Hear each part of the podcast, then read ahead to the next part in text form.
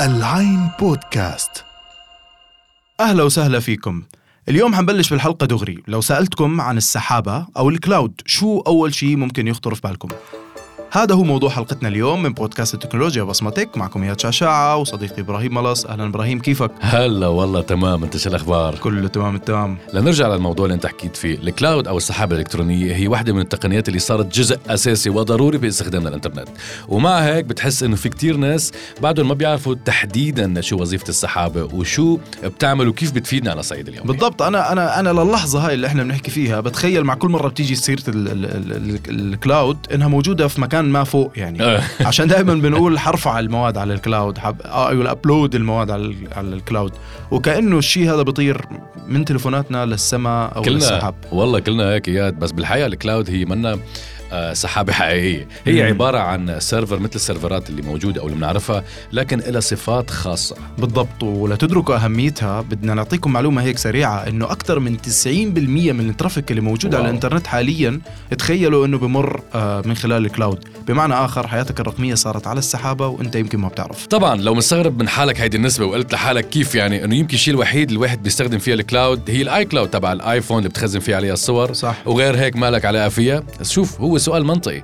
بس مشان نجاوب عليه أنا رح خلي اياد يكمل. الله الله الله. طب أنت متجاوب عليه أنت لحالك. ليه؟ ليه بدك أنا أكمل. يا أخي أنت ليش قطعت ال moment أنا حسيت في continuity كأنه أنا بكمل جملة وأنت تكمل جملة. هيك، تحاول flow. تعمل flow يعني. ما شاء أيوة. الله. كثير حلو والله. طيب آه، أعطيني إشارة. خبرني انك بدك تعمل الحركة هاي. ما علينا. كمل تفضل. طيب أم، حاطيك example إياد. مثلا يلا. Netflix Zoom Google Doc Dropbox Microsoft 365 وغيرهم كتير من البرامج والتطبيقات بتشتغل فقط على ال cloud وهيدا آه، دليل قد إيه هي مهمة وما كانت حتصير إلا من خلال هالتقنية. بالضبط. ولهيك بدون ما نطول وبدون الحاجة لل الفلو اللي كنت تحكي عنه إبراهيم. خلينا ندخل في الموضوع دغري عشان طيب. نشرح للناس أكثر. ونحاول نفهم سوا شو هو الكلاود. الله يسامحك يا فيلا خلونا نبلش عشان ما نطول عليكم كثير أنا يا شعشاعة وإبراهيم ملص وهذا بصمتك من العين بودكاست.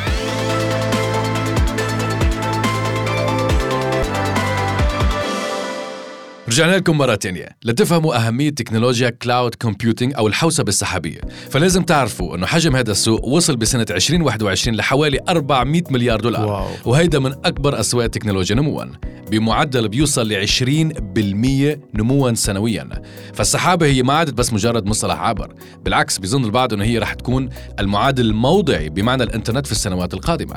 فتعال نعرف سوياً شو المقصود فيها بالضبط. لو حبينا نعرفها بشكل دقيق إبراهيم رح نقول إنها عبارة عن مجموعة من ال servers بتقوم بتخزين البيانات ومعالجتها. صحيح. وحط تحت كلمة معالجتها 200 خط لأنه رح نشوف بعدين. وال servers أيضا اللي ما بيعرف يا اياد هي عبارة عن أجهزة كمبيوتر ضخمة ب hard ات تخزين كبيره و processor ذات قدرات عالية. السحابة هي عبارة عن شبكة من مواقع وكل موقع تخيل إنه فيه آلاف من ال servers.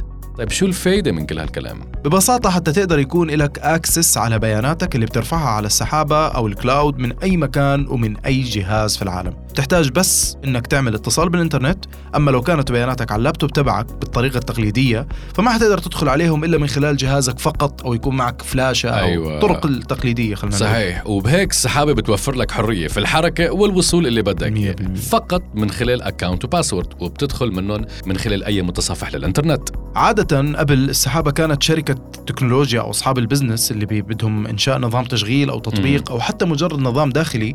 يقوموا بشراء servers وبتلاقيهم بيحطوها في مقراتهم غالبا تكون تحت الكراج ولا في مكان هيك آه، نائي آه. ولحتى يستخدموها بيقوموا بتعيين قسم خاص بال IT ليداوم على هاي ال servers وتشغيلها وصيانتها وبيحتاجوا team كامل ليقوم بهاي العملية مليون بالمية لكن مع السحابة كل هيدا تغير صارت الشركات بتأجر السحابة من مقدميها الخدمة من الشركات التكنولوجيا الكبيرة وأكبر ثلاث متنافسين بهذا المجال مم.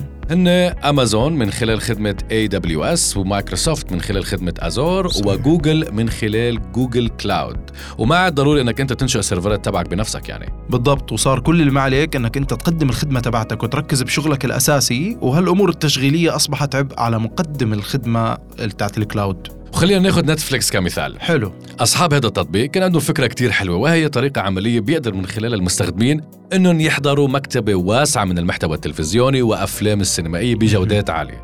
ونسخ كمان مرخصة. كل هيدا دون الحاجة لل hacking مقابل اشتراك شهري نسبيا نسبيا هي قليلة يعني. صح يعتبر طيب وين رح يخزنوا كل هالأفلام والمسلسلات؟ أكيد بتحتاج قواعد بيانات. بالضبط هذا المثال كثير عملي لأنه بيشرح اللي إحنا بنحكيه بالضبط وكمان كيف حيقدروا المشتركين يدخلوا على هذا التطبيق بدون ما يتد... ما يتداخلوا خلينا نقول.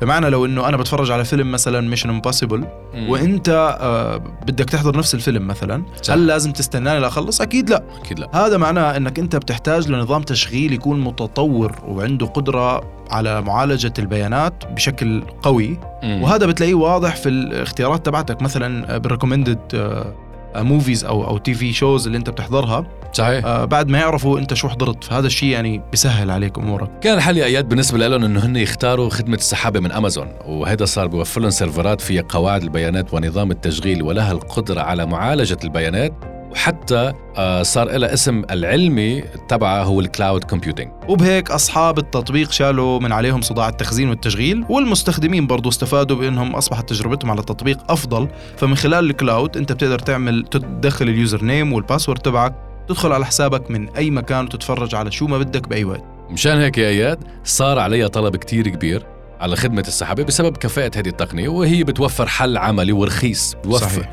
بوفر تكاليف كتير عالية على أصحاب البرامج والتطبيقات. آه لو كانوا بنفسوا هيدي الخدمة بنفسهم آه داخليا يعني مثل ما قلنا هن رح يدفعوا كتير مصاري. أكيد وللعلم إذا بدك في كتير أمثلة تانية. عد. معي. عندك ال OneDrive. عندك ال Zoom خدمات البريد الإلكتروني مثل ال Gmail Google Docs خدمات ال YouTube Microsoft 365 وبرامج الشبكات الداخلية مثل Trello وال Slack وال Google Workspace و Dropbox كل هدول اللي أنا حكيتهم بيستخدموا ال cloud و basically لو لقيت أي خدمة بتعتمد على إنه يكون لك فيها password و username وهي بتستخدم نقل البيانات وحرية الدخول على بياناتك من أي مكان فاعرف. إنك أنت هون بتستخدم ال cloud خدمات السحابة هيدي بتفكرني بمفهوم ال outsourcing لجهاز الكمبيوتر الشخصي. يعني بدل ما تحط بياناتك عليه صورك ملفات ال Word وال Excel وفيديوهاتك الشخصية أي شيء صار فيك آه، بتأجر كمبيوتر تاني بيحفظ لك إياه. وبتدخل عليه من أي مكان وأي جهاز. أنا شخصيا صراحة ما بقدر أستغني عن عن Google Docs في. في الكتابة خلينا نقول مثلا. آه.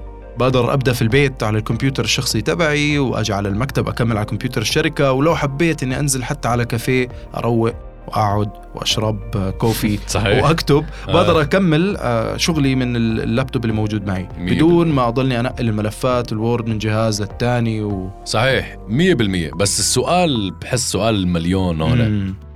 وين هيدي ال servers؟ وكم التكلفة؟ فعلا هو سؤال المليون وأتوقع كثير ناس خطر على بالهم نفس السؤال. إحنا هيك بلشنا بالتفاصيل اللي أنا بحبها. صحيح. شوف يا سيدي. مثل ما حكينا أكبر ثلاث شركات بيقدموا الخدمة. أولهم تيجي أمازون واللي بتستحوذ على ثلث السوق تقريبا. وبعدين بتيجي مايكروسوفت بحوالي 20% من السوق.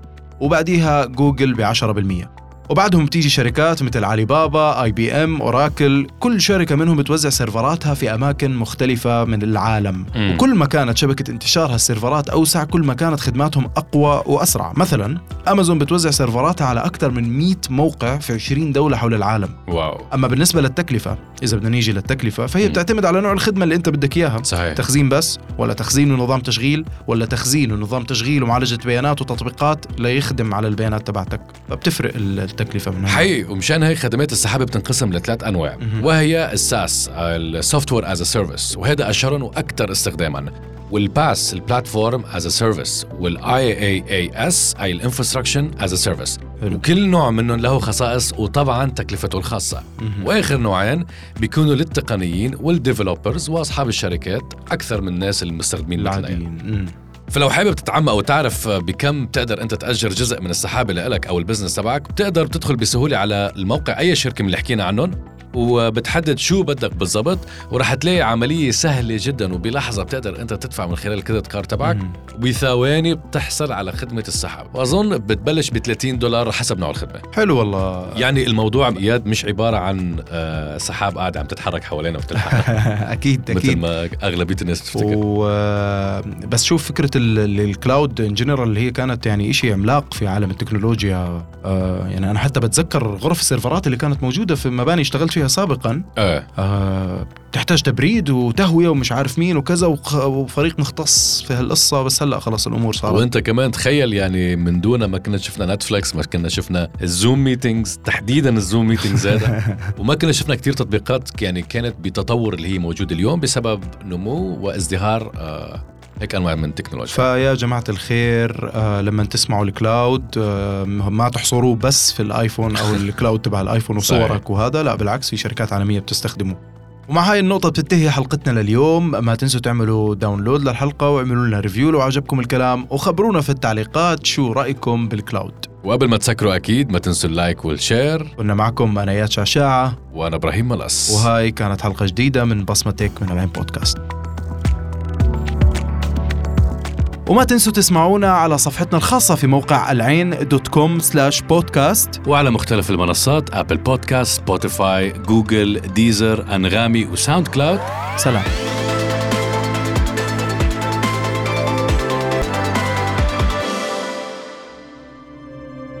العين بودكاست تسمع لترى العالم.